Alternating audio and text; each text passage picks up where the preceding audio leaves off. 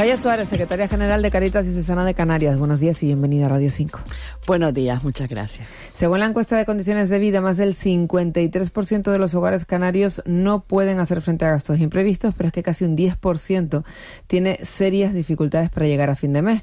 Según el AROPE, en riesgo de exclusión está casi el 34% de la población canaria, que es un 2,5% casi menos, pero el dato sigue siendo alto. ¿Ustedes qué análisis hacen? Pues creemos que realmente la pandemia tuvo sus consecuencias y eso hace que la salida de las situaciones de exclusión social de las familias que ya se encontraban en esa situación ha ido a mayor complicación. ¿Qué entendemos por mayor complicación? Que si ante una familia podía ser de vez en cuando tener, poder cubrir un imprevisto o llegar a final de mes, aunque fuera muy justito, la pandemia provocó que cayera en situación de exclusión social y se ve afectada de diferentes dimensiones de su vida, desde la salud, desde la vivienda, el empleo y la educación. Andalucía, Extremadura y Canarias siguen registrando los peores datos frente a País Vasco, Madrid y Navarra, que registran los mejores de toda España. ¿Qué pasa en el sur de España? ¿Por qué no somos capaces de salir de ese vagón de cola? En Canarias concretamente creo que tiene que ver con muchos multifactores. Uno de ellos es la insularidad, otro de ellos es el mercado de trabajo, está muy acotado a la capacidad de un archipiélago. Otro factor es que Canarias lleva arrastrando una pobreza estructural que es sistemática, que no va a las causas que generan esa situación de pobreza, por incapacidad operativa, por falta de recursos, por un nivel de implicación no apropiado en políticas sociales, por varios factores. Sí creo que no hay una conciencia de que no solo somos islas turísticas, no solo somos islas de paso, sino que hay una ciudadanía poblacional autóctona de las islas que está pasando por esta situación y que hay que hacer un análisis más profundo de las causas. Y sin embargo, los datos del paro mejoran. Ya estamos por encima del millón de ocupados. ¿Qué tipo de contratos se están firmando en Canarias? ¿Qué sueldos están recibiendo las personas para que, sin embargo, los datos sigan siendo tan altos? Pues esos factores que comenté antes para estar abocados a una situación de exclusión social también son factores para tener indicadores que realmente eh, puede ser en una cierta medida no en profundidad porque, ¿qué quiero decir con ello? En estos momentos detectamos en Cáritas que existen trabajadores pobres. Puede haber aumentado el número de personas empleadas, pero en activo, pero sí es verdad que en qué situación se encuentran esas personas, en qué tipo de contratos por hora, qué ingresos pues tienen esas personas, o si esos ingresos les da para cubrir sus necesidades básicas, o el estilo de vida que en un momento determinado tenían y que ahora tienen que acotar en base a los ingresos que reciben. Puede haber subido las personas en activo y haber bajado el paro, pero sí es verdad que nos encontramos ante una situación de trabajadores que aun teniendo ingresos no dan para cubrir sus necesidades. Sin embargo, también el salario mínimo ha subido. Sí, pero normal. Pero también ha subido la inflación, también ha subido los costes de vida y no ha subido al mismo ritmo. Es decir, una medida no va equiparada a la otra. No hay un equilibrio. No hay un equilibrio entre los costes de vida con los, pues, los sueldos o los ingresos mínimos vital. Eh, otro dato que preocupa ahí mucho, y bueno, prácticamente de esto estamos hablando, son los 77.000 canarios parados de larga duración. Falta formación, esto lo dicen las administraciones y también los empresarios, pero ojo porque los empresarios dicen que incluso les, encuentra, les cuesta encontrar personal sin formación, no solo con formación, sino también sin formación. ¿Qué perfil tienen las personas que ustedes están atendiendo?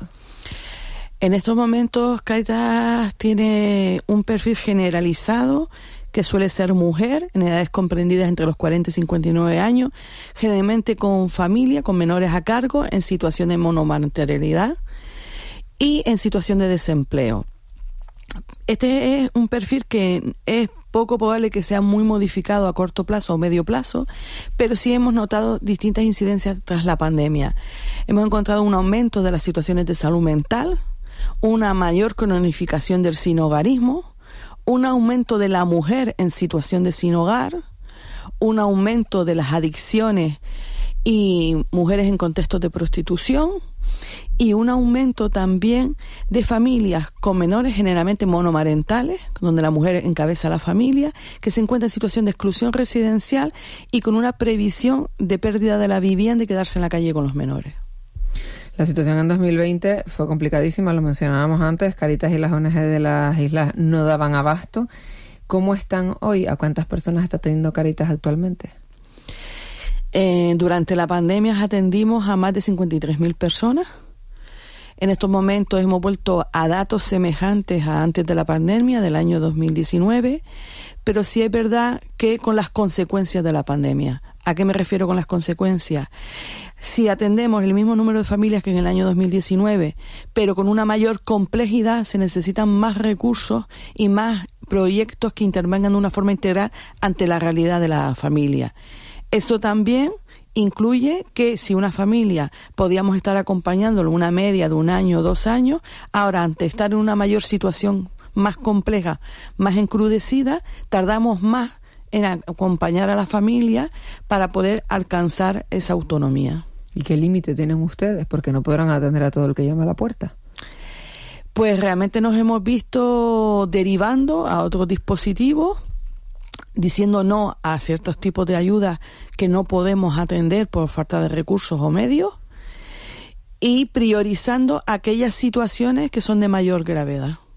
Hablaba antes de la situación de las mujeres, de que el perfil, bueno, pues prácticamente son mujeres mayores de 40, incluso con niños. Mm, ¿Qué pasa con, con, las mujeres? ¿La brecha salarial no termina? ¿Tiene que ver con eso? ¿No tiene que ver con eso? ¿Tiene que ver con que a lo mejor están menos formadas o han tenido menos tiempo para buscar trabajo para hacerse cargo de las familias? ¿Con qué lo relacionan ustedes?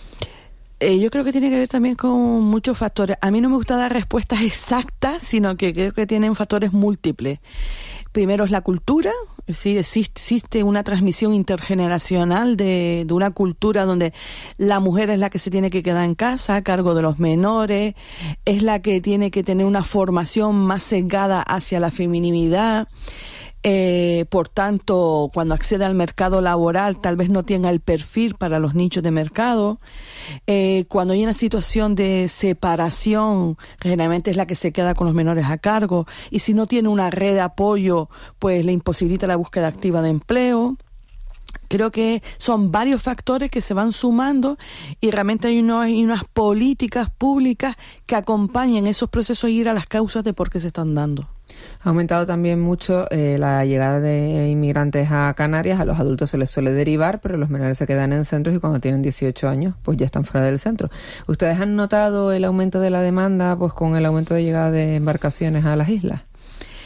Es verdad que estamos en una situación distinta que la crisis migratoria del 2019 donde pues las personas mayores de edad se quedaban en la calle y había un menor número de menores de edad pero lo que estamos notando es que estos menores que entraron en la crisis de 2019, como los que están llegando ahora, que están cerca de cumplir los 18 años, terminan al cumplir los 18 años en la calle, en situación administrativa irregular y sin una red de apoyo pues terminan en Cáritas porque no tienen esa red de apoyo ni pueden acceder al sistema público, pero tampoco pueden trabajar porque están en situación administrativa irregular.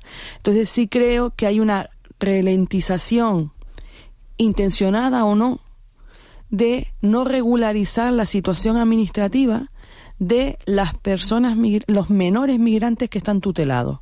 De tal manera que cuando cumplen los 18 años puedan salir con una alternativa de vida en la búsqueda activa de empleo o poder formarse para la búsqueda activa de empleo.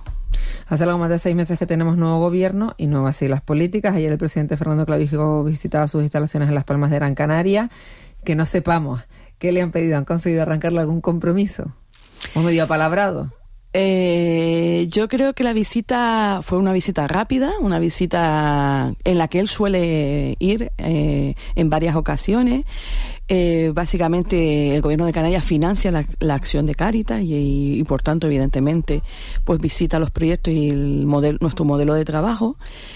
Y más que compromisos concretos, yo creo que sí fue una visita interesante porque reflexionamos sobre el cambio de modelo, lo que decía antes, ¿no? De cómo ir a las causas de lo que está sucediendo para poder buscar otras alternativas que hagan que las familias salgan de la situación de exclusión social y no se mantengan en ella. ¿Y empezaron a trazar la hoja de ruta? En ello, en ello estamos. Bueno, ¿tienen prevista alguna próxima reunión? Creo que más que una reunión concreta, lo que tenemos previsto es un proceso de diálogo y un proceso de trabajo, donde pues compartimos información y contrastamos qué líneas de trabajo, tanto en la que no tiene por qué ser responsabilidad de Cáritas.